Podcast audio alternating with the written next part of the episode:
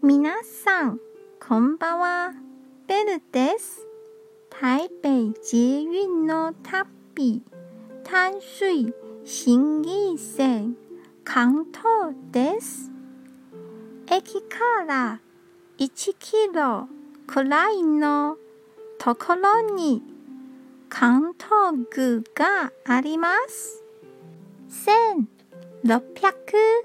1661年に建てられた台湾北部で一番歴史のあるマソ廟です。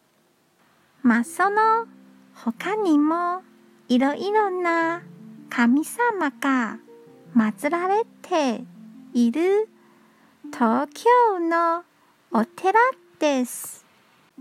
いろいろな神様がいるので、とてもご利益があると思いますよ。